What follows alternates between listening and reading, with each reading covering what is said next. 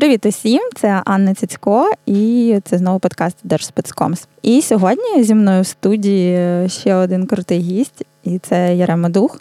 Зараз він прес-секретар партії «Голос», а раніше він ще був дотичний до того, щоб створити і вести твіттер-аккаунт «Україна», координував роботу з іноземними медіа в адміністрації президента Порошенка і був прес-секретарем секретаря Ради національної безпеки і оборони Андрія Парубія. Привіт, Ярема. Привіт, Аню. Привіт, слухачі. Я досі шкодую, що я коли був прес-секретарем секретаря, в мене не було секретаря, і це була офігенна держспецкомівська назва «Секретар прес-секретаря секретаря РНБО». Слухай, ну давай тоді повернемось на машині часу в чотирнадцятий рік, коли ти опинився в РНБО. Це було найнеочікуваніше, напевно.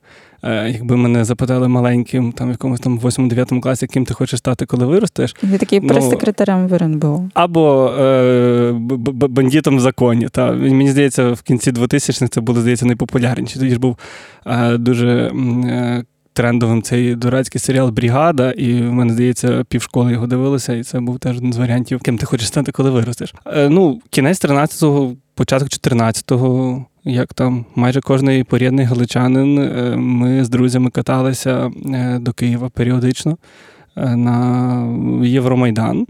І в якийсь момент почали більше тусити з самообороною Майдану. І угу. коли Янукович втік з країни, самооборона ніби вийшла з такого інформаційного підпілля.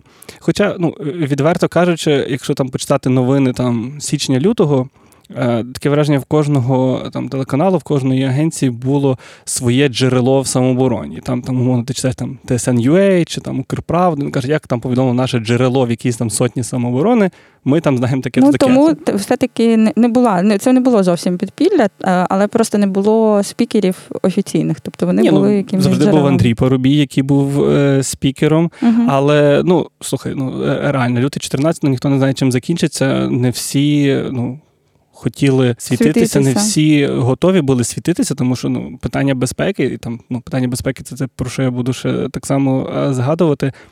Це, це найважливіше, що є, тому що в тебе найбільша цінність – це твоє життя. І ну, ризикувати ним теж треба, знаєш, з розумом, так би мовити.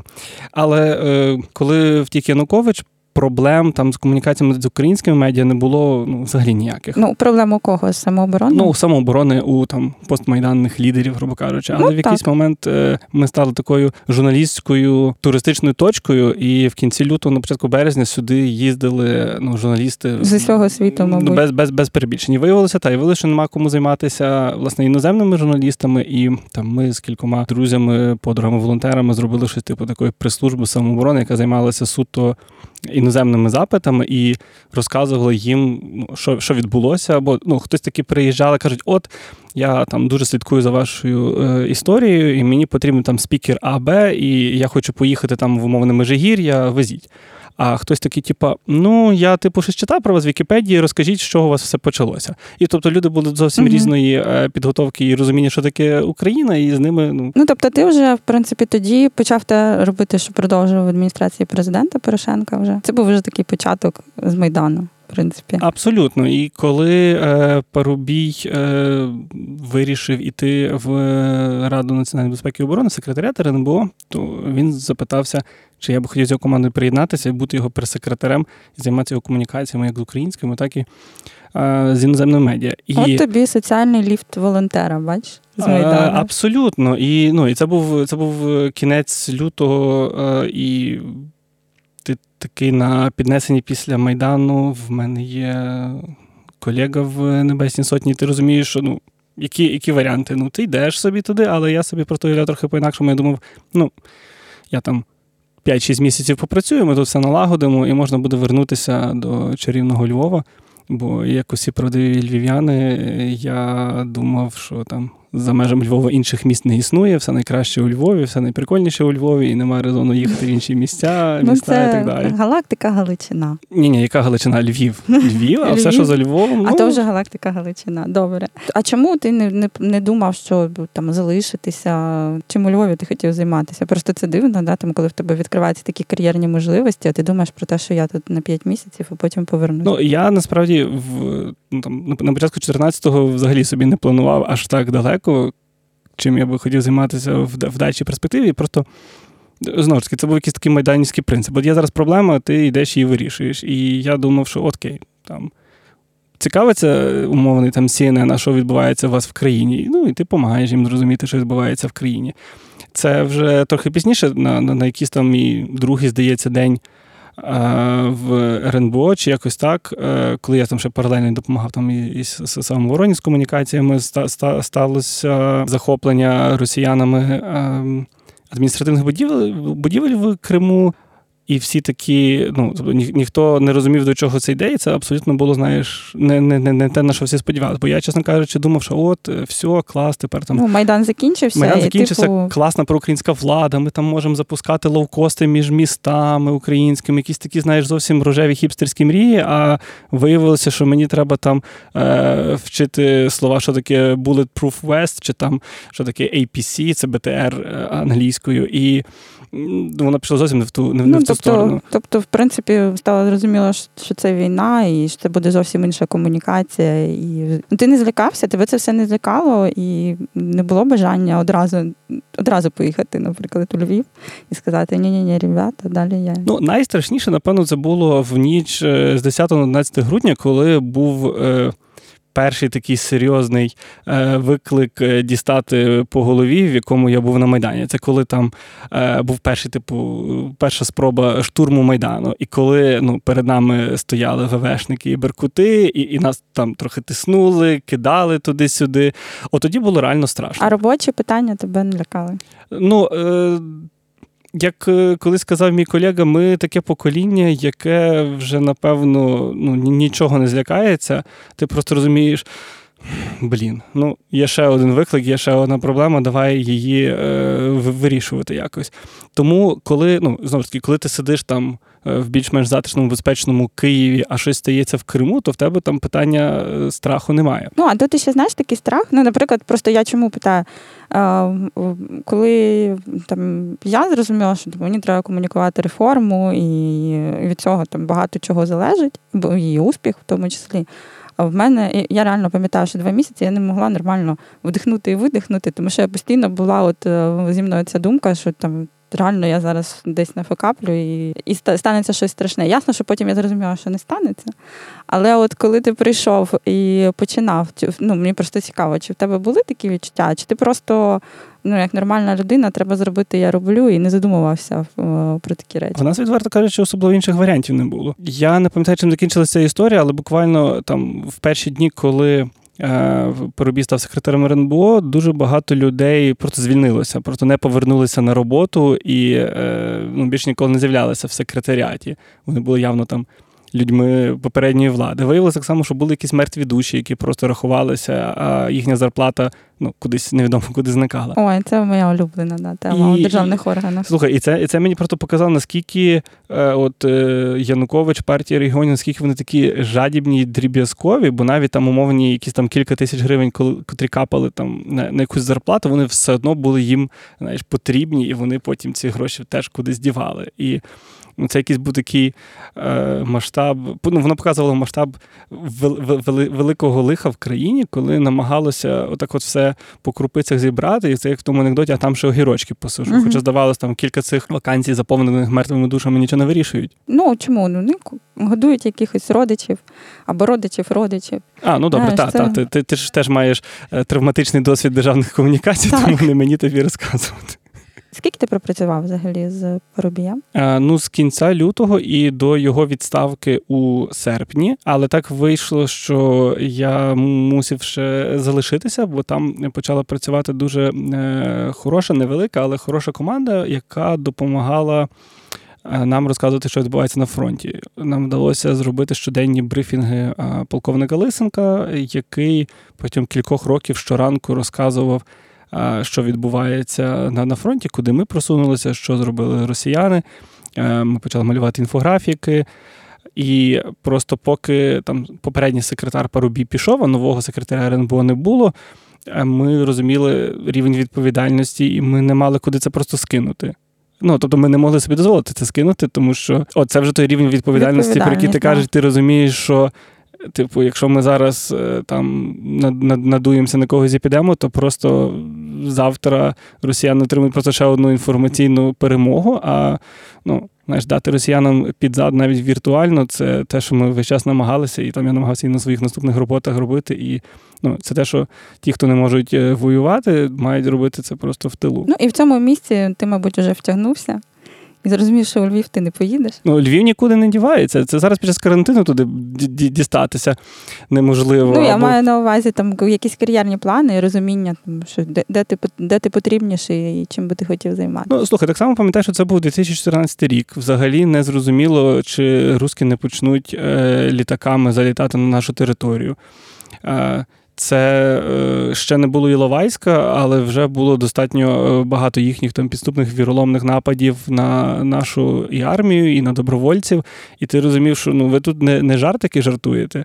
І насправді, може то звучати там трохи пафосно, але ти розумів, типу, що там питання твоєї там кар'єри зараз там нікчемно мале в порівнянні з тим, що ну твої там друзі, знайомі, однолітки сидять там в окопах і фігачаться з ними в боях лиця до лиця. А ти тут, знаєш, там в Києві сидиш там прес-релізики, пишеш якісь там твіттери, фейсбучики, і що тобі, на що тобі, на що тобі жалітися, та? От, а потім якимсь чином ти потрапив в адміністрацію президента, і розкажи, як це теж відбулося?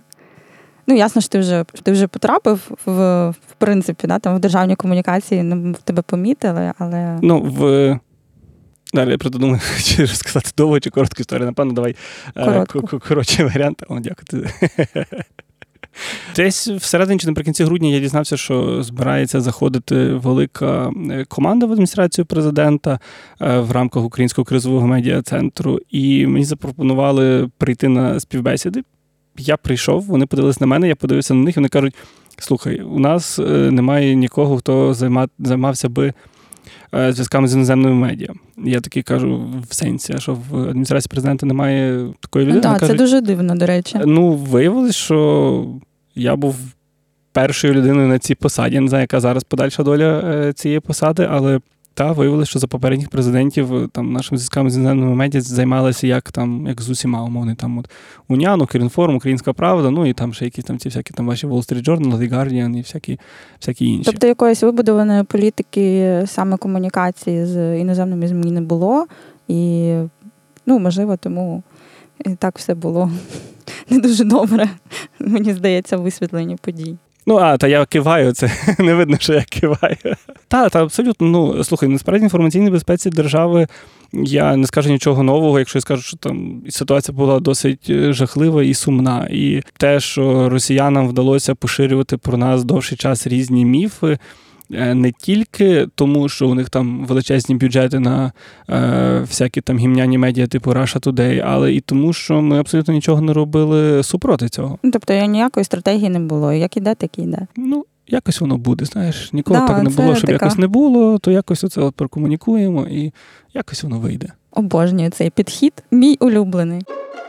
Під час кризи підприємці діляться на два типи. Одні опускають руки, а інші бачать унікальні можливості для розвитку. Зараз ідеальний час спробувати себе у нових напрямках бізнесу. Уявіть, що створювати і керувати бізнесом можна було б повністю онлайн, або легко вести бізнес в ЄС з України. Зробити це реальністю вам допоможе компанія Estvalis. Програма електронного резидентства в Естонії для підприємців доступна незалежно від вашого громадянства чи місця проживання. Estvalis буде вашим партнером на кожному етапі – від реєстрації компанії в Естонії до сплати податків в Україні. Для слухачів подкасту Держспецкомс безкоштовна перша консультація. Більше інформації на сайті Estvalis. Активний лінк шукайте в описі до цього подкасту. Що ти робив далі? Тобі, тобі якусь стратегію видавали? Чи ти, тобі дали карт-бланш і ти сам уже вибудовував, як, як собі бачив, як це все відбувалося? Ну, дивися, в РНБО було з одного боку просто, з іншого боку одразу складно, тому що не було особливо нічого, і там ми з колегами це вибудовували фактично з, з нуля. Був якийсь там фейсбук-сторінка в них, був страшненький сайт, який, здається, досі страшненький, і, і, і все.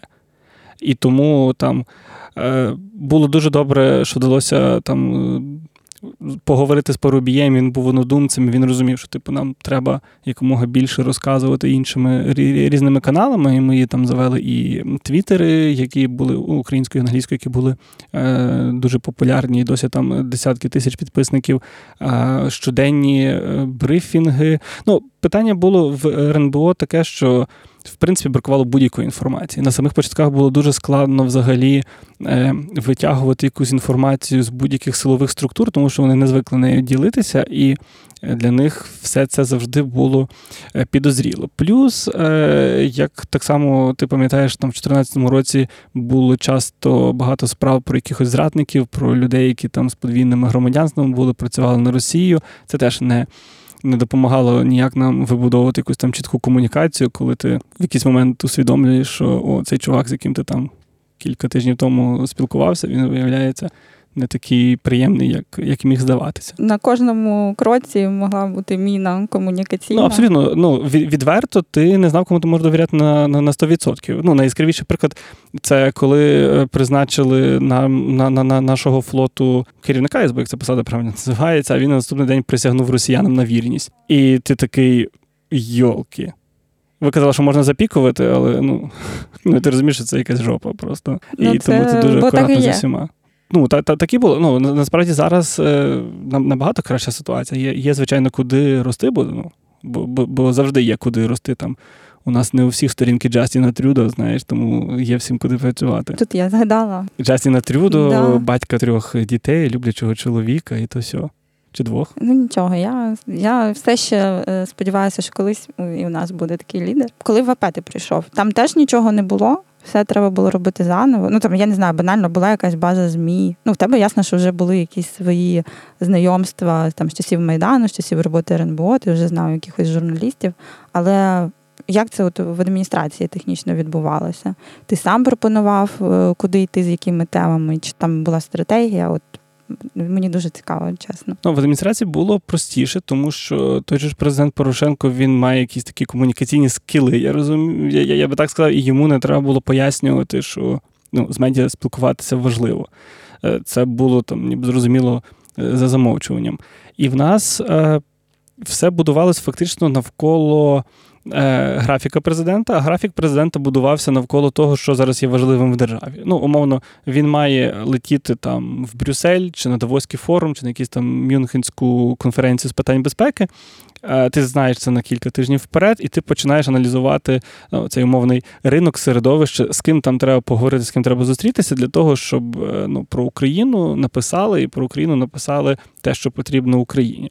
І тому там перед першим Давоським форумом, це ж я фактично в січні почав працювати, і в січні Давоський форум, і це був такий супер, ну це як, знаєш, цей метод, коли кажуть, що найкраще навчитися плавати, це кинути когось на глибину. Так, так. Я досі не вмію плавати, тому що, як на мене, це дуже якийсь такий метод дивакуватий. Але в комунікаціях, бачиш, ти плаваєш непогано. Ну, з Давоським форумом та, та, так і вийшло. Я просто розумів, ну, тобто, ти питаєшся в протоколу президента, який там займався програмою, кажеш, скільки у нас є можливостей, скільки у нас там, умовно, там двадцятихвилинних відрізків ми можемо на зустрічі з медіа вмістити в програму президента. І вони тобі кажуть, і ти починаєш там деколи може торгуватися і пропонувати там прес-секретарю президента, а давай, може, ми зробимо там потрійне інтерв'ю. І це от, ну, це не зовсім там якийсь там мій винахід, але там в чотирнадцятому, в п'ятнадцятому, шістнадцятому році ми це часто використовували, коли часу мало, хочеться з багатьма зустрітися, і ми, наприклад, збирали медіа з різних країн, чи принаймні з різних ринків, які не перетинаються між собою. Ну, умовно, там американське, німецьке і японське медіа, вони всі, ну, які, якісь ну, тобто газети. Тобто для них це буде ексклюзив в будь-якому разі. Так, і... бо вони між собою не перетнуться, ну, і вони знали один про одного. Тобто, ну, це не так, що вони приходять на інтерв'ю, ми кажемо, ось ще ці два мужики, ви з ними пишете інтерв'ю. А це, звичайно, що ми погоджували.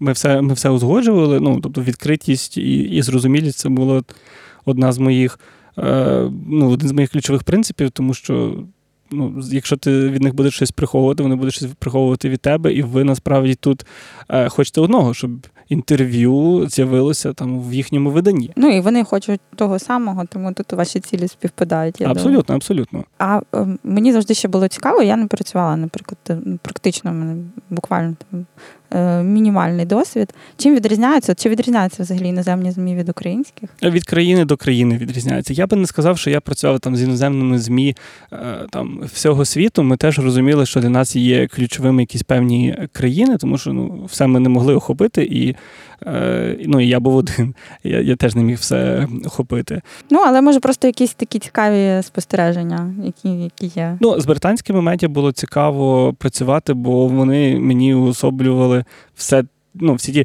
британські стереотипи, які у нас є. Всі такі суперпунктуальні, чіткі, ніякого зайвого слова, ніякої зайвої емоції, всі такі зібрані і е, з дуже високими очікуваннями, насправді. Е, ну, тобто вони там очікували, там, е, що президент буде з ними там максимально відкритим, і вони там хотіли ці очікування завжди е, отримувати. Е, американці теж якось, як, як на мене, були такими Ну, американцями. Вони більше жартували, вони простіше ставилися, типу, а, окей, там на півгодини запізнюється президент, а, like, whatever. Ну, тобто ми, ми звикли, наш теж постійно запізнюється. Ну, тодішній то був Барак а, Обама. Я, я думаю, що він пам'ят... був пунктуальніший. Не, не, не, не, не пам'ятаю нічого про Барака Обаму і про його інтерв'ю, тому що скандали зараз більше з президентом Трампом, а той був чимненький, як на мене. Чи в тебе були е, певна схема спілкування з іноземними ЗМІ і з українськими? Тобто, чи ти, ти їх розділяв? Чи, в принципі, було десь на одному рівні одна і та схема роботи? Ну, дивись, в якийсь е, період життя в мене так було, що я спілкувався або лише з іноземними, або лише з українськими. Е, ну, крім того, що там, звичайно, з одними говориш англійською, з іншими говориш українською. З іноземними медіа, що мені більше подобалося, вони більше спілкуються через електронну пошту. І це було трошки зручніше. Українські медіа пишуть всюди. Ну, тут фактично кожен журналіст має якусь свою там мережу чи якийсь там свій месенджер, який йому більше до вподоби. Хтось так, хтось ще напише на пошту чемно, хтось напише тобі в Facebook-месенджері, хтось в Телеграмі, хтось в WhatsApp. І це дуже важко трекати просто. Ну так, постійно перевіряєш все, все, що в тебе є. Так, та, все на світі. І тому, наприклад, в мене немає Viber, тому що ну, ще одного месенджера я би, напевно, не пережив. Дай п'ять, в мене теж немає Viber. Ну, мені в Instagram деколи пишуть запити. Вони вже... Ну, тобто, не, ну ти не ж те, там що... пишеш постійно, що пояснити. Звісно, вони тобі пишуть в Інстаграм. Добре, я сам їх накликав на, на, на свою голову. Ну, і тому в плані такого, знаєш, структурування роботи було простіше працювати з іноземцями, які тобі писали на імейли, бо, ну, по-перше, ви деколи вперше в житті бачили один одного, і вони тобі чемно пишуть на імейл, коли ти вже з українцями більше спілкуєшся, то вони такі, та, я вже можу йому написати в месенджер, і, і, це, і це окей. Ну, я зараз теж пробую так, щоб це е, максимально обмежувалося там Телеграмом і Ватсапом, хоч, хоч щоб десь, знаєш, це все можна було, що можна було трекати, це все докупи. Ну, якщо ми вже е, заговорили е, про соцмережі, то тут е, ну, неможливо не згадати, говорячи з тобою, про Твіттер України і взагалі про те, як про бренд України в соціальних мережах. Ну, я знаю, що ти співавтор ідеї, і ти довго цим займався. Розкажи коротенько, якщо можеш, як це взагалі прийшло, і, і як ти думаєш, чи вплинуло це, чи дало це результати такі для країни? Це був далекий дві тисячі шістнадцятий рік. Я працював в адміністрації президента, і я постійно якось думав про те, як ми ще могли би охопити більше закордонного ринку. Ну, та, в нас не було навіть близько бюджетів там, для Russia Today, Спутник або ще якогось російського гімна, але ми думали над тим, що можна зробити. І в якийсь момент я побачив в стрічці Твіттера, що тодішній посол Канади до України Роман Ващук ретвітнув Канаду. І я в якийсь момент такий, стоп, як це він ретвітнув Канаду? Дивлюся, в Канаді є Твіттер-аккаунт. І я такий, вау, нам абсолютно таке. Ну, тобто це зразу склалася, знаєш, вся картинка в голові, тому що ти розумієш, так, супер, Твіттер переважно англомовний, там вся Північна Америка сидить в Твіттері, усі там дипломати, які працюють, і журналісти іноземні сидять в Твіттері, це ж ідеальний інструмент. Ну, тобто я свій Твіттер теж розвивав, але, ну, умовна справа, там, Твіттер Ярема Духа, якому там якісь там три-чотири тисячі підписників, і, ну, і це, напевно, там максимальний максимум людей, які можуть бути зацікавлені в моєму Твіттері. А тут Твіттер країни, і тут, відповідно, набагато більший рівень розвитку і куди можна рости. І е, це все завдяки команді, насправді. В мене були чудові е, колеги Артем Жуков і Олег Науменко, які теж загорілися цією ідеєю і кажуть, вау, давай робити. О, це так круто, тому що в нас в Україні не дуже люблять Твіттер чомусь. Ну, український Твіттер насправді зараз просто зіпсований політичними баталіями прихильників однієї конкретної політичної сили, які просто руйнують будь-яку комунікацію. Ти ніколи не впевниш, це живі люди чи це боти. І, на жаль, Твіттер зараз більше в Україні.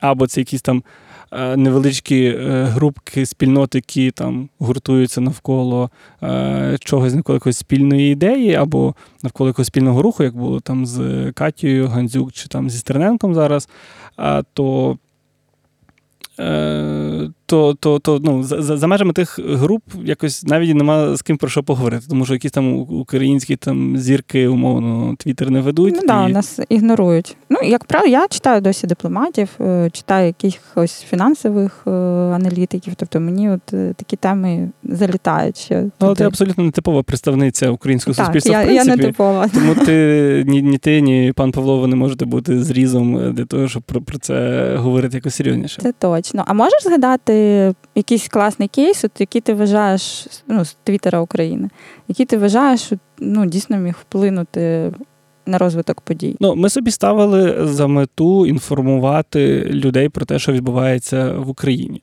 І так само показувати, що, камон, в нас не вся країна в війні. Росіянам, як ми дали під зад, і вони зупинилися там на е, тих семи відсотках територій, вони там і лишаються там, з п'ятнадцятого року, і вони не просуваються далі. Та, вони постійно е, порушують там, будь-які домовленості. Е, домовленості, будь-які перемир'я, але ну, Київ безпечний, Харків безпечний, Дніпро безпечний, Одеса безпечна, е, найкраще місто України Львів безпечне. Приїжджайте. Чого ти смієшся? Це об'єктивний факт в моїй реальності. І е, в нас було кілька, кілька рубрик, яка вона там е, Beautiful Ukraine, де ми просто розказали, що типу, дивіться, оце краса, оце таке місто, оце в нас є там умовно такий е, там заповідник, оце там замки. Ми розказували про музику, ми під час свят розказували про е, українські традиції, ми розказували про сучасне мистецтво, ми розказували про сучасну музику. І чи ці теми взагалі людей цікавили, чи вони якось реагували, робили ретвіти? Як цей контент потім впливав? Дивись, ми дуже мріяли потрапляти в медіа, і нам це вдавалося. Ну, спочатку ми потрапили в українські медіа, які написали «Вау, виявляється, у нас є державний Твіттер, і він якийсь не, не Держспецкомс, а він нормальний». Зразу ж в перший же день про нас написало Foreign Policy, тому що ми коли стартували, ми думали, як краще стартувати.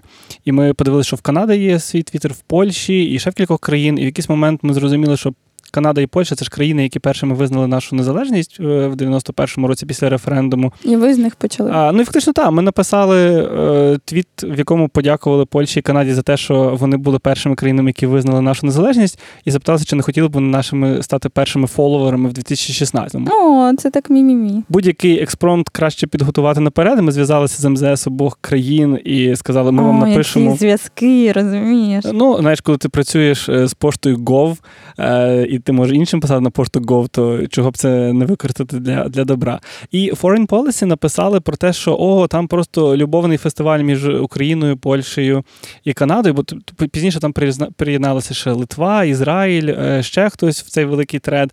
І це був момент, коли я усвідомив, вау, ми можемо твітами потрапляти в новини. І коли тільки була можливість використати Твіттер для того, щоб показати на всі порушення, на всі жахіті, які робить Росія супроти України, ми це зразу ж зробили. І там най- найвідоміший кейс то був кейс Анни Ярославни, коли ми з друзями у відповідь на те, що росіяни, вони казали, що Анна Ярославна – це російська княгиня, і в, ну, ми, ми не могли не зреагувати, і ми написали твіт про те, що давайте ми вам нагадаємо послідовність подій, що рік, коли Анна Ярославна стала королевою Франції, на місці Москви росли ще бірьозки. І ми там проілюстрували цей твіт, тегнули Росію і Ну, і, і пішли займатися своїми, насправді, справами, за якісь там півгодини дивимося, а там воно так пішло-пішло, і десь за чотири години відреагували росіяни і написали щось, якусь фігню, типу, та ми ж там єдиний братський україно-білорусько-російський народ, давайте не сваритися.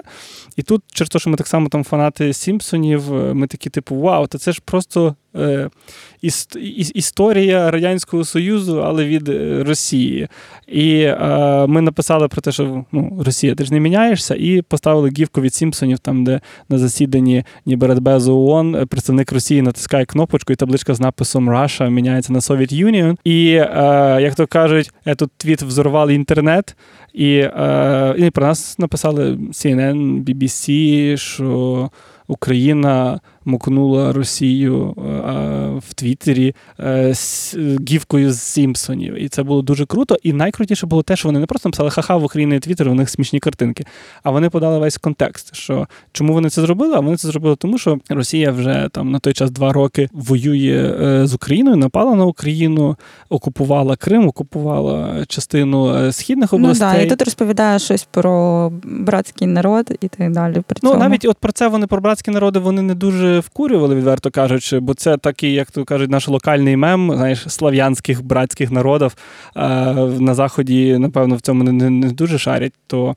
вони в це не вникали, але вони написали те, що було нам важливо. Вони ще раз нагадали світу про те, що росіяни-агресори, і навіть такою ніби веселою формою можна було нагадати. І оце от це державні комунікації, як на мене, це головна мета державних комунікацій.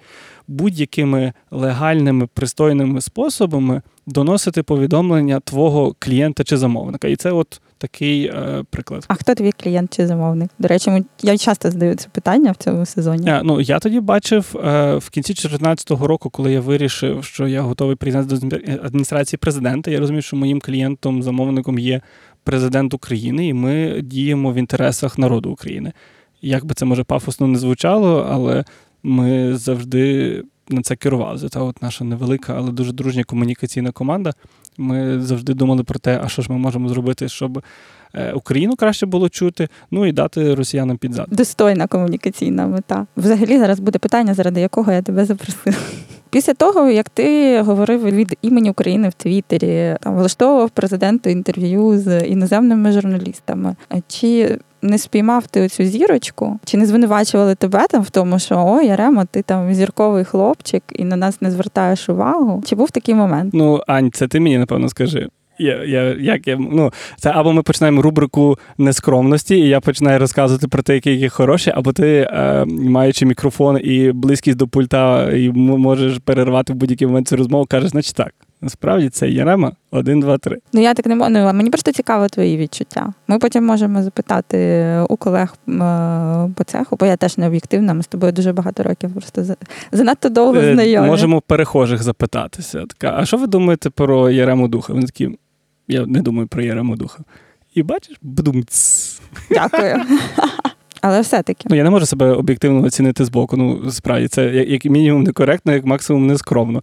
Ну, я, я вважаю, що я далі лишаюся дотепним, смішним і професійним, але, напевно, то не мені про це судити просто. Ну, але були такі випадки, щоб тобі казали, що, слухай, ти зазвіздівся? Ну, слухай, завжди, завжди є е, якісь люди, які працюють в якомусь супермалесенькому, незрозумілому, трохи сірому медіа і хочуть уваги, як медіа там з мільйонними охопленнями, і ти намагаєшся їм це, цю увагу дати, але так само ти намагаєшся м'яко сказати, що, ну, ви розумієте, ви не одні, хто хоче це інтерв'ю, і е, зважаючи на те, що у вас невеликі охоплення, ми би хотіли розглянути можливість, щоб були ви, і там, наприклад, ще якесь там, умовно, ви, газета, там, і радіо, або, ну, якось це скомбінувати для того, щоб більше народу отримало там цю, цю, цю можливість мати таке якесь інтерв'ю, і люди ображаються, ні, нам потрібен ексклюзивний ексклюзив, і тоді ми з вами по-інакшому не домовимося, і ви взагалі хамі грубіян, до побачення. Ну, такі випадки були, таких випадків повно, такі випадки і зараз є, і на теперішній роботі в «Голосі», коли там приходить якийсь журналіст з новоствореного якогось інтернет-видання і каже, значить так, мені потрібна ваша депутатка, яка має все розказати, що вона знає поганого про такого міністра. Я роблю розслідування. І ми такі, ну, типу, ну, ви робите розслідування, то, ну, приходьте і питайте її, чи це правда, чи це неправда. Ні, ви не розумієте. Вона мені має розказати все, що вона знає. Я такий, воу-воу-воу. Ну і, звичайно, ну, такі моменти бувають, тому що я жартома називаю там е, депутатів там, нашими улюбленцями чи там е, клієнтами. Е, і я, ну, я, я, я, я розумію, що я на цій роботі, то, щоб її виконувати якісно. І я так само розумію, що я маю певним чином е, не допускати інтерв'ю, які не принесуть ніякої користі. Тому що, як би не крути, найдорожче, що у нас є, це час.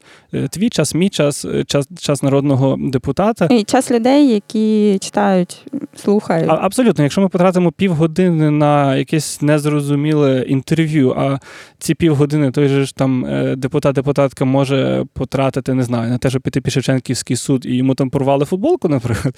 А, ні, може це виріжемо, це не дуже смішний жарт, це дуже локізило. Локальний. Нормально, наша публіка все приймає. Так, у нас якраз багато хто був там же. Тоді робіть, що хочете. Це, зрештою, ваше аудіо, і мені не соромно ні за одну фразу, яку я сказав протягом всього інтерв'ю. Якщо є люди, які дослухали до цього моменту мої занудні всілякі відповіді, і їм ще цікаво, що я міг би сказати, то цінувати ваш час і цінувати час людей, для яких ви працюєте, це одне з найважливіших. Тому що, з одного боку, так, можна намагатися ну, усім, усім, усім вгодити, закрити усі журналістські запити, але ну, цього ніколи не буде. Цього ніколи не буде, будуть все одно люди, які будуть вас не любити, і це нормально, це частина професії, тому що, по-перше, ви не можете всім подобатися, а з іншого боку, ви, якщо будете всім подобатися, то, напевно, ви робите щось просто, ну, не так. Або, знову ж таки, ви Джастін Трюдо, і вас і всі котик, люблять. Да, просто котик. Або ви котик. Я не люблю котів, насправді.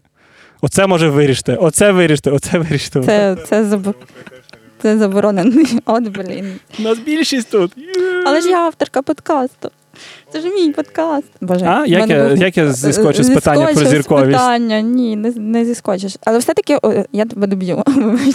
Будь ласка, це ж твій подкаст. Залишатися людиною реально. І тут ми можемо згадати про, звісно, там Юлію Мендель і про там людей, які зараз працюють з першими обличчями країни, не побоюсь цього слова. Ти можеш сказати, да, що це реально залишитися людиною і не забронзовіти разом зі своїм спікером? Слухай, це, з одного боку, і дуже складно, і дуже просто. Я пам'ятаю, здається, чи в п'ятнадцятому, чи в шістнадцятому році ми організовували інтерв'ю для президента з бі бі сі, і це було супервелике інтерв'ю. Там журналістка прилетіла з Лондона, частина знімальної групи зі Східної Європи, ще частина знімальної групи звідки З, з, з Рашки, з Москви, і ну, людей вісім, напевно, прилетіло, вони там, вони привезли з собою, ну, все таке, все враження, ну, таке враження, що будь-яке можливе студійне обладнання.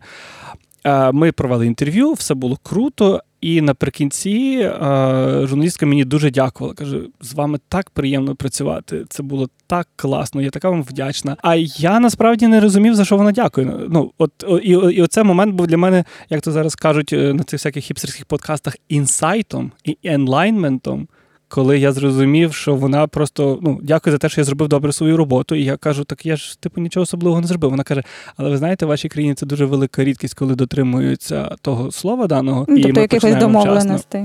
Угу. І це для мене, з одного боку, було приємно почути. Ну, мені досі це приємно згадувати. А з іншого боку, я розумію, що це, насправді, дуже сумно, тому що я просто дотримався обіцянки, і на фоні там... Інших колег? Ну, я не критикую інших колег. На, на фоні іншого бізнесу нашого та е, комунікаційного воно виглядало нормально. І це було трошки сумно, насправді. Тому ви мали би розуміти, що навіть якщо ви працюєте з президентом, президенткою, можливо, колись, прем'єр-міністром е, чи будь-яким міністром, ну, ця робота у вас не буде до кінця життя. І там нехай каденція прем'єр-міністра там може закінчитись дуже раптово в теперішніх політичних обставинах. Доброго дня, пане Гончарук. Але в ну чи там президент, окей, п'ять чи десять років він буде президентом, але далі є е, життя якесь. І вам теж треба розуміти, що якщо ви будете будувати свою комунікацію так, що я зірка, а ви не зірки, то, ну, по-перше, ваші друзі, якщо у вас є друзі, то, то, то їх, їх вже не, не, не буде так багато, звичайно. А з іншого боку, ви ж, ну, ви ж теж ходите тими самими вулицями, там, їздите в метро і всяке таке. І, ну, люди в будь-якому випадку будуть вас бачити і, напевно, не дуже би хотілося, щоб вони про вас казали щось погане. Ну, але тут, знаєте, тут, як писав Лесь Подерев'янський, кожен е, кузнець свого щастя. Чи, чи якось так він. Класики в ефірі радіоподіл. Це важливо, це важливо потім уточнити, будь ласка. Це Була, це була, здається, п'єса «Кацапи». І, власне, Кацапи щось там пілі чай, і там тато Кацап каже, що ми там такого лі... може. Слухай, я тобі дуже дякую за відвертість, за те, що ти все-таки спробував відповісти на ці мої такі дивні питання. Я розумію, що себе, на себе дивитися доволі складно, об'єктивно. І я намагався цього уникати постійно. Так, але мені було цікаво дуже. І у нас є постійна рубрика, щоб ти дав поради з висоти свого досвіду собі недосвідченому. Ну, тобто люди, які нас слухають зараз і хочуть працювати в державних комунікаціях, що би ти їм порадив? І собі так само. Якщо нас зараз слухають люди, які хочуть працювати в державних комунікаціях, насамперед я їх міцно обіймаю і даю можливість їм поплакати в мене на плечі. Ну, обнімаю з безпечної відстані, звичайно, карантинні заходи і все, все таке. З іншого боку, я за вас радий, тому що це чудовий досвід, і якби я міг, там, наприклад, повернутися в минуле і мені би знову запропонували йти в державні комунікації, я би сказав би, та, звичайно, я йду. Тому що, з одного боку, може, це там пластове минуле, яке вчить допомагати іншим, а який є кращий е, момент, можливість допомагати іншим, як на, на державних посадах. І плюс ти зразу розумієш, що ти робиш добре не там якісь конкретні е, компанії, чи бізнесі, чи бізнесу, чи громадські організації, а ти робиш щось добре для цілої країни. Але з таких практичних порад я, по-перше, порадив би не боятися, бо будь-який ваш шеф, він, ну, так само така ж людина, як і ви, і якщо є можливість на самому початку вашої роботи а, проговорити, що можна робити, що не можна, які є очікування у вашого керівництва, це було б найкраще, щоб ви так само розуміли, чи там умовно можна приходити там з пропозицією там твіта, де там на голові Путіна емодзі какашка намальований, чи не можна. Ну, бо це теж важливо, щоб ви розуміли напрямки своєї роботи. І так само а, дуже радив би не боятися виходити за рамки. Бо найважливіша ваша мета – це донести думку там, свого шефа, клієнта, замовника, називайте як хочете, донести його її думку до людей. І якщо ви для цього використаєте там твіт на сто сорок, чи скільки там вже, боже, символів, вони збільшуються постійно, я не встигаю. двісті вісімдесят. Вже аудіоповідомлення додали, я не встигаю просто за цим, за майбутнім, зупиніться. І чи це можна зробити просто класною, веселою картинкою, але люди зрозуміють позицію е, вашого клієнта, шефа, замовника, то треба це робити. І так само було б супер, ну це ідеальна, прекрасна можливість, якби ми мали можливість там кудись їздити зі своїм шефом, пити каву, говорити про життя, для того, щоб ви краще розуміли людину, і ви так само вибудовували ті стосунки, які вам потім дозволяють приходити казати, нам дуже треба зробити цей постік, але ж тут Путін з какашкою на голові, але нам дуже треба зробити, повір мені. Ну, ну це, це теж, от для мене це такий елемент довіри, і він вибудовується в особистій комунікації, не на нарадах, а дійсно, коли ви як людина з людиною спілкуєтесь. І люди, і команда, люди, з якими ви працюєте, це найважливіше, тому що це і ваша підтримка, і ваші там найбільші критики, і це ті, хто з вами буде ділити і ваші там перемоги, і, можливо, якісь невдачі, яких я, звичайно, всім бажаю якомога менше. Але так само пробуйте зрозуміти людей довкола і так само приділяйте їм час не тільки тому, що вони там ваші співробітники, але важливо розуміти, з ким ви працюєте, для того, щоб теж десь разом за якимось там обідом чи там ранковою кавою, коли ви збираєтесь там на кухні в вашому офісі, якщо в вашому державному е, установі є, є, о, є кухня і є кава, то це вже ви в дуже хорошому місці насправді. І десь ви там обговорюєте, о Боже, який там е, жахливий вчора там закон проголосувала ця Верховна Рада, крім фракції «Голос», то ви можете так само за такою ранковою кавою до чогось класного добалакатися, і це те, що вам потім допоможе навіть через багато років тим ну, людьми нормально балакати і, і, і співпрацювати в наступних проєктах.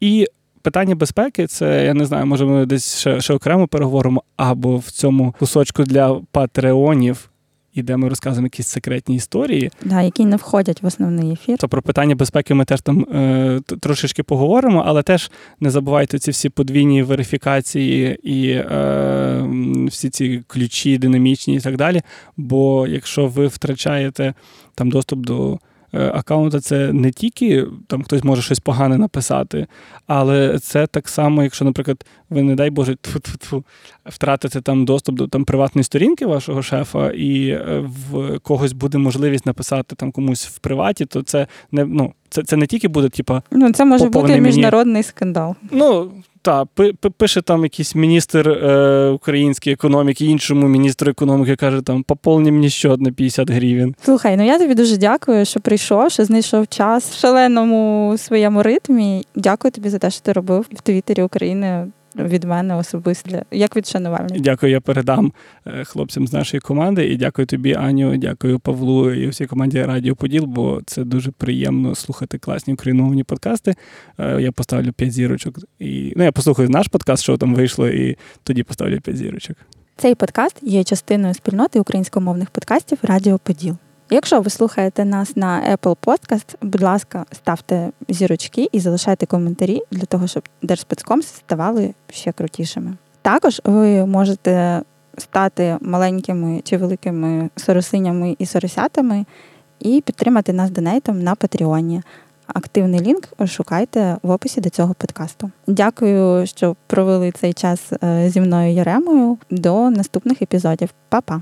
Радіо, радіо, потів, потів, потів, потів.